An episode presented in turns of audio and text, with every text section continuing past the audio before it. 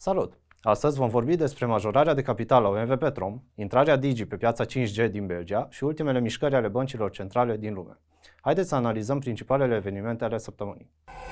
Chromozom Dynamics a contractat un credit IMME Invest pentru capital de lucru în valoare de 1.000.000 de lei de la Banca Transilvania. Capitalul va fi folosit pentru achiziția de materii prime pentru fabrică și cheltuielile operaționale. Acesta va ajuta compania să-și atingă bugetul stabilit pentru anul în curs, respectiv venituri de 11 milioane de lei și un profit brut de aproape 3 milioane de lei. OMV Petrom anunță aprobarea majorării de capital social prin incorporarea aportului în natură al statului român și posibilitatea acționarilor actuali să subscrie la valoarea nominală pentru a menține cota de participație în companie. Perioada de subscriere pentru această majorare se estimează a fi în septembrie-octombrie. AROPS Transylvania Software a publicat un raport prin care anunță investitorii că a demarat un program de răscumpărare, având ca obiectiv cumpărarea a aproximativ 11 milioane de acțiuni, respectiv 1,2% din capitalul social al companiei. Programul se va derula pe o perioadă de 18 luni și va atinge un preț maxim de 3 lei pe acțiune. Digi Communications a anunțat săptămâna aceasta că CityMesh Mobile, o asociere în care filiala din România și CityMesh, parte din grupul IT-CGK, dețin controlul în comun. A câștigat pachetul pentru nou intrat, plus frecvențele de utilizare pentru spectrul de 5G.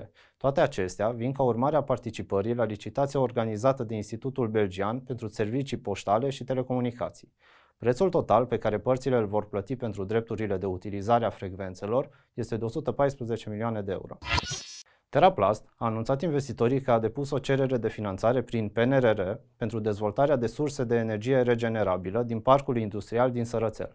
Investiția presupune construcția unei centrale fotovoltaice în valoare de 19 milioane de lei, iar energia rezultată ar urma să susțină activitatea companiei.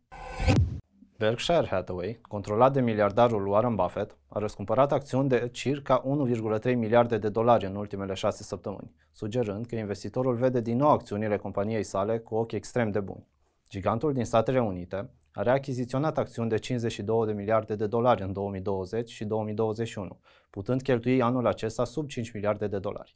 Buffett se mândrește că este prudent în ceea ce privește răscumpărările și și-a reiterat abordarea în cea mai recentă întâlnire a acționarilor Berkshire. Nu facem nimic din ce nu ar oferi valoare către Berkshire Hathaway.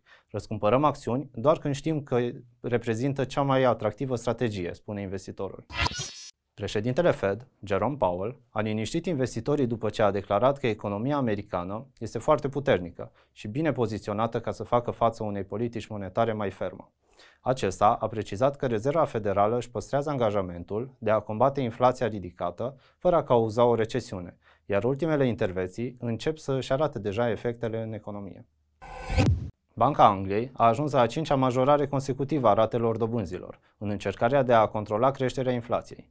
Comitetul a votat pentru a crește rata cu 0,25% până la nivelul de 1,25% și declară că va lua toate măsurile necesare pentru a readuce inflația la ținta de 2% în mod sustenabil pe termen mediu. Totodată, cei din conducere anunță că amploarea, ritmul și momentul oricăror creșteri ulterioare vor fi în funcție de perspectivele economice și de presiunile inflaționiste.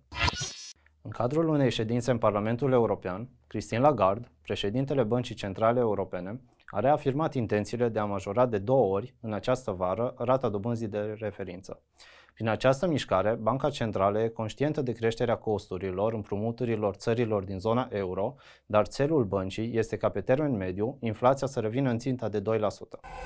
Analiștii Goldring au publicat în această săptămână analiza inițială a Erste Group Bank. Află prețul țintă și recomandarea pe site-ul nostru sau în linkul din descriere. Tot aici găsești ultima analiză tehnică pentru Shape Robotics. Acestea fiind spuse, vă așteptăm și săptămâna viitoare pentru a afla principalele trenduri ale săptămânii. Nu uitați să dați like, share și subscribe, dar nu în ultimul rând să dați valoare informațiilor prezentate astăzi. Până data viitoare, investiți inteligent!